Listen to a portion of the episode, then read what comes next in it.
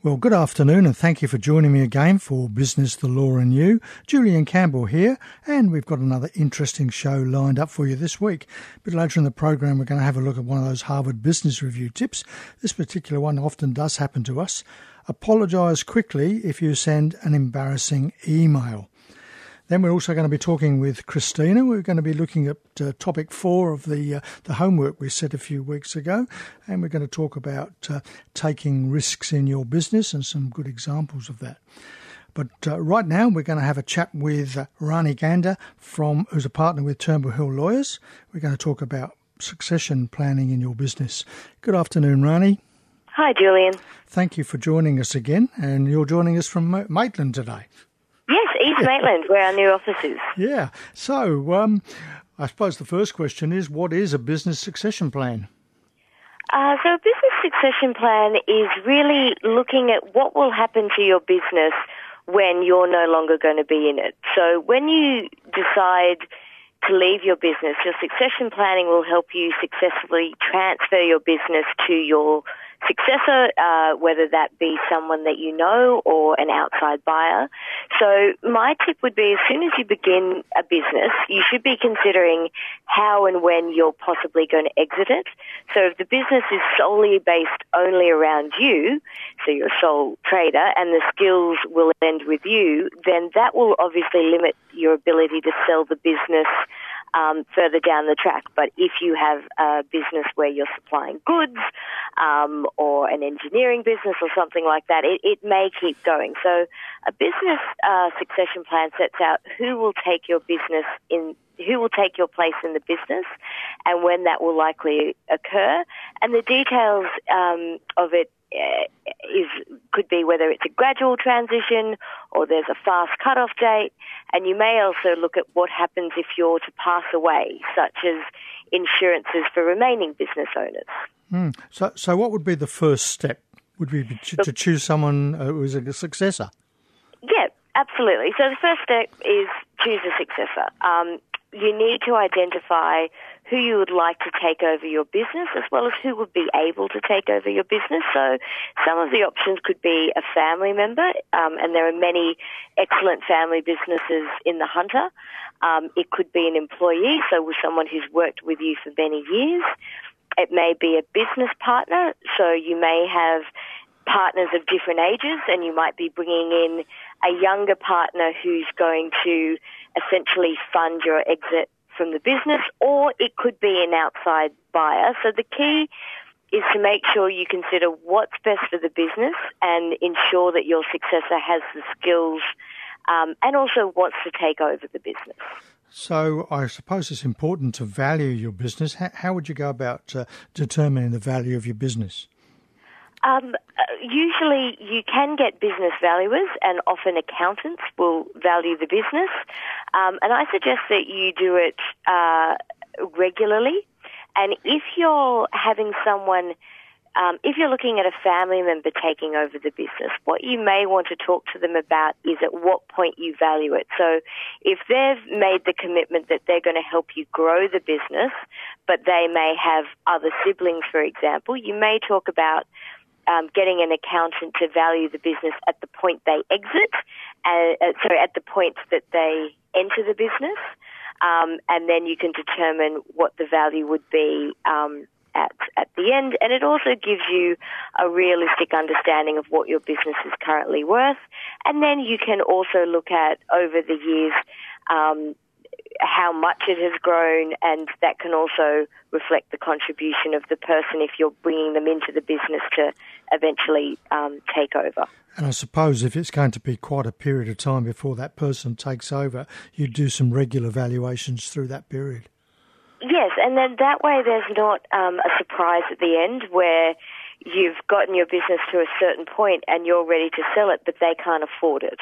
Mm. So, so I suppose the, the big question then is how do I put a plan into place? Um, uh, look, a complete succession plan should um, include the main values of your business and cover. And you would you could start with just putting it down on paper. So the first thing would be who you planned your successor to be. Looking around and saying, well, who will take over the business. Now, if you're new in your business and you don't think that plan is going to happen for 10, 15 years, that's okay too.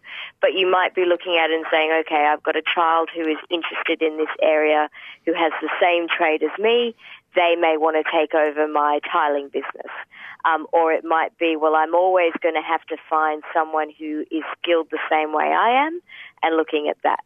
The second is to look at the operational uh, issues. So, when do you plan to leave and what are your successors' responsibilities, both if you're bringing them in or when you when you go. Um, and in terms of licenses, sometimes you have to have certain qualifications, um, making sure that that if you're starting to move in a direction, that that's also a direction that your successor wants to go into. So looking at all the operational issues. Um, also looking at the financial issues. So are you selling your business or are you gifting it? Um, and that uh, can be in families. Sometimes it's gifting, mm. sometimes it's selling, and also there's an estate planning element to that where if you've got other siblings, what are their expectations of of um, what their sibling will pay or be gifted the business, um, and also in that looking at what is the market value and what are the fin- the financial implications for that. So, if you have a value of the business and you're planning to sell it, um, is it likely that that success is going to be able to get finance to, to fund you out, or are you going to do vendor finance where you uh, assist them in in purchasing it? Um, looking at trainee programs is a good idea. So, what are the training programs you'll be organising for your successor? Will it be in house? Will it have to be external? Will you consider um, changing man- management training for the organisation in preparation of the successor so that the people, your staff know um, that uh, you're exiting and that really um, their new their new boss is going to be the successor. Um, and uh, I can't help it, I'm a lawyer. The legal considerations. So, are there any legal requirements to meet in relation to ownership, so such as a transfer of a lease? Will there be a change in the business structure? And will you need to trans, uh, change or transfer any licenses or registrations? And that, that would also include leases. And I suppose you, you mentioned earlier to put it in writing, and that's uh, very, very important uh, as a lawyer, I would imagine. Put everything down in writing. Yes, and it also, um, even if you start it on your own, it, it helps clarify what you want. And when it's in writing, and if you are negotiating or talking to your successor, um, a good plan is achievable. So the other thing is once you've written down your plan, you can set a realistic timetable. Yeah you can measurable milestones along the way, and and you can also make sure you're sticking to the plan. Um, and you can create a timeline that highlights the transfer of responsibilities. Um, uh, and it's important to consult professionals when you're developing a succession plan. So, as we've said before, an accountant can help identify financial risks and opportunities. Also, talk about values and potentially how you could structure a, a buy-in and a buyout. Um, and then there's the lawyers there to uh, to talk about um, the legal documents to secure this, but also what legally needs to be transferred to allow your successor to succeed. Great. Well, thanks very much for your time again, Rani, and uh, we'll have a chat with you again next month. Okay, that's lovely. Thank you. Thank you. Bye bye bye. Rani Gardner there from Turnbull Hill Lawyers. Uh, very, very important that you have those uh, um, succession plans in place, and unfortunately, a lot of businesses don't. So uh, it's worth thinking about what happens. Time to have our chat with Christina. Good afternoon, Christina. Good afternoon, Julian. How are you this week? I'm very well, thank you. And good. Y- yourself? I'm pretty good too. it feels like a, I don't know, it feels like there's some optimism in the air. That's I great. think uh, things have settled maybe in the US or well, reasonably settled. The we've yeah. got COVID, um, you know, the vaccine, the talk of the vaccine um, yeah. happening, whether you're a pro-vaccinator or not. I think it's it's good that we've um, collaborated globally and of come course. this far. So I think there's, you know, and it's summer, isn't it nice? It's summer. it was going to be hot on Monday. oh, well, we'll just we'll just look to today then. okay, so uh, topic four was our we, we set a list of, of, of, seven items for people to work on over the next few weeks, and topic yeah. four was taking risks in your business. Yeah, and you know we we need to take risks in business. Um, but we need to take calculated risks mm. in hmm. business. Some, it, depending on what situation you're in, you know, some people can afford to take a, a greater risk than other people. Um, some people are risk averse. Some people are, you know, they they kind of go all in, you know, a la Elon Musk, etc. Um, who, how amazing is that too, put humans in the Hyperloop this week, travelled at something like 270 kilometres an hour. Oh. Um, they're, they're aiming at 1,500 and something kilometres an hour. Uh, but, you know, it, that, that is all risk. And how, you know, Musk decided to put his money where his mouth was a while ago um, and back the projects that he had. So, and, you know, in his situation, he had received a whole lot of money for a product that he'd created. So, different type of risk. If we're small businesses, we don't have um, the cash to take those kind of risks, to, co- to throw cash at things. But there's other ways, and I know that we've spoken before. So the whole idea is to have, we, we kind of live by this 70 20 10 rule. You know, 70% of the time, business as usual, follow up. What is it that you need to do in order to, to get from day to day, week to week, um, you know, have a meaningful life, etc. 20% of the time is what business are you working on for tomorrow? What's next? What, you know, where's the pipeline coming from? Where are you, where are you leading um, your employees and everybody too? The third part of that is 10% is moonshot, dream. In your wildest dreams, what might happen next?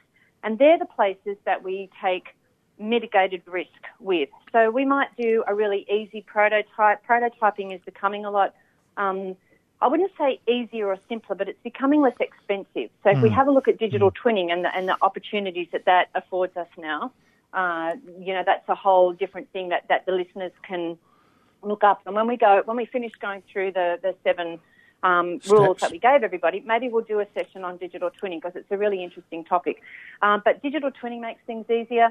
You actually don't need to spend a whole lot of money in order to prototype something. So, for example, um, we've spoken before about when I walked into the bank um, in Boston and there was somebody that greeted me at the door and said, Hey, you know, can I buy you a coffee? All you've got to do on this cardboard sheet is find where where we've written these words. So it was it was kind of a case of let's prototype a product in a coffee shop. Um, we'll buy a cup of coffee pretty cheap, really. Um, and all I had to do was find a couple of words on a website. So they were trialing a website. Mm. Easy, easy kind of prototyping. I figured out it must have cost them, you know, all up maybe a thousand dollars for the week to do a, a, a, really thorough prototyping. And we're talking it was a bank. Mm. There was another instance, for example, people love to get together. People really want to help. Um, so part of risk mitigation is reaching out and getting people's help. And, and I know there was a, a, a time where I wanted to pivot the business. So what I did was I brought in a whole lot of people that I respected and bought them dinner. I think the whole evening cost me five hundred dollars, uh, but the but the consultation value and the assistance that I got from people that knew me and people that cared about me was you know incredible. So yeah. th- all these types of ways that you can find to seek advice that minimise what the risks are in the steps that you're about to take. And I, I think the, the, point you made is, is calculated risks, not just risks for the sake of risk. And oh, that right. feedback yeah. from your customers could be vital for that too. It is incredibly vital. And, you know, we've been talking, with, again, we've mentioned several times, uh, your customer comes first. Wherever is it that that wasn't the case? You know, the Davos Manifesto, we're talking about Branson's idea about keep your people happy, keep your customers happy second um, and then your shareholders can't help but be happy. The Davos Manifesto that said bring it back to people, bring it back to your customers, because they're the, they're the crucial pin in the wheel. Um, they're the ones that are going to either give you good word of mouth or bad word of mouth, uh, and they're the ones that are going to bring you repeated increased business. So your customers are extremely helpful. I had a meeting yesterday, for example, with um, my favourite coffee shop. Uh, you know, they just wanted to have a chat about where they may or may not be able to expand to and I like it didn't even cost them a cup of coffee because I enjoy my interactions with them so much. They make me feel welcome in the morning when I go and have a cup of coffee. So it, it's all these. It's about how you treat people, how you make people feel when they're with you, uh, and they are your best gauge about what kind of risks maybe you take. And you know, take that calculated risk. If we're going to get anywhere, we really do need to, to fail, fail fast, to not be scared to innovate, to mm. be to be capable of trialing new things, but so that they're not going to have devastating effects on either our staff or our business. And as you said, you, we need to fail a few times to uh, to go onto the road to success. And as long as that fail doesn't cost us too much, we're okay. Yeah, and you know maybe we need to stop really thinking about it in terms of failure because really maybe it's the step. It's just a step, and sometimes we miss a step, and sometimes we trip it's, on a uh, step. The song we just wrote, played, "Give Me a Little Sign." Exactly. um, it was very appropriate. Yeah, I think so. I think so. And there have been lots of signs that um, there is a, a, little there's there's a, a sun shining um, on us right now. So I'm I'm going with all those signs. Great. Well, have a good week, and we'll have a chat with you again next week. And we're, we're looking at uh, topic number five. We will indeed. Have a lovely week. Thank you. You too. Bye-bye. Bye.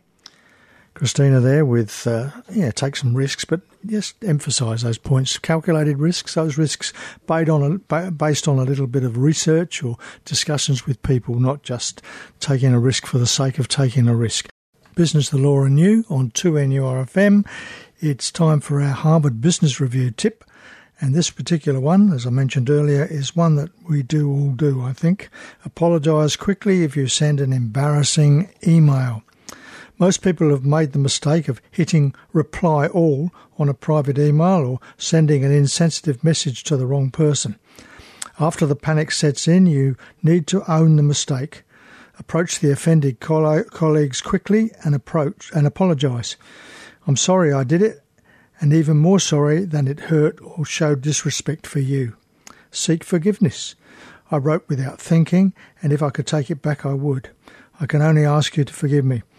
Avoid insincere language like mistakes were made or I'm sorry if you were offended. Um, and as awful as it may feel at the time to make an apology, recognise that you may have done real damage. You might need to take additional steps to show that you actually care about the issue and are taking it seriously. And I'm aware of several people in business that often send those bad emails to their customers and of course, that does create some real damage sometimes. Well, thank you for being with me for the last half hour. I hope you've enjoyed the program. We've looked at the importance of succession planning with your business uh, with Rani Ganda from Turnbull Hill. And we've discussed with Christina the taking risks in your business. Next week, we're going to look at marketing strategy with Kimberly Claire Campbell, a digital advisor at the Hunter Region Business Hub.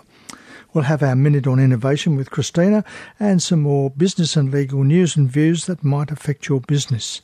I'd love your company again for Business, the Law and You at the same time next week. Until then, have an exciting and prosperous week. And as Walt Disney once said, all our dreams can come true if we have the courage to pursue them. Thanks for listening to this podcast from 2NURFM at the University of Newcastle. Topics range from gardening to health, well-being, pet care, finance, business and travel. You'll find them all at 2NURFM.com.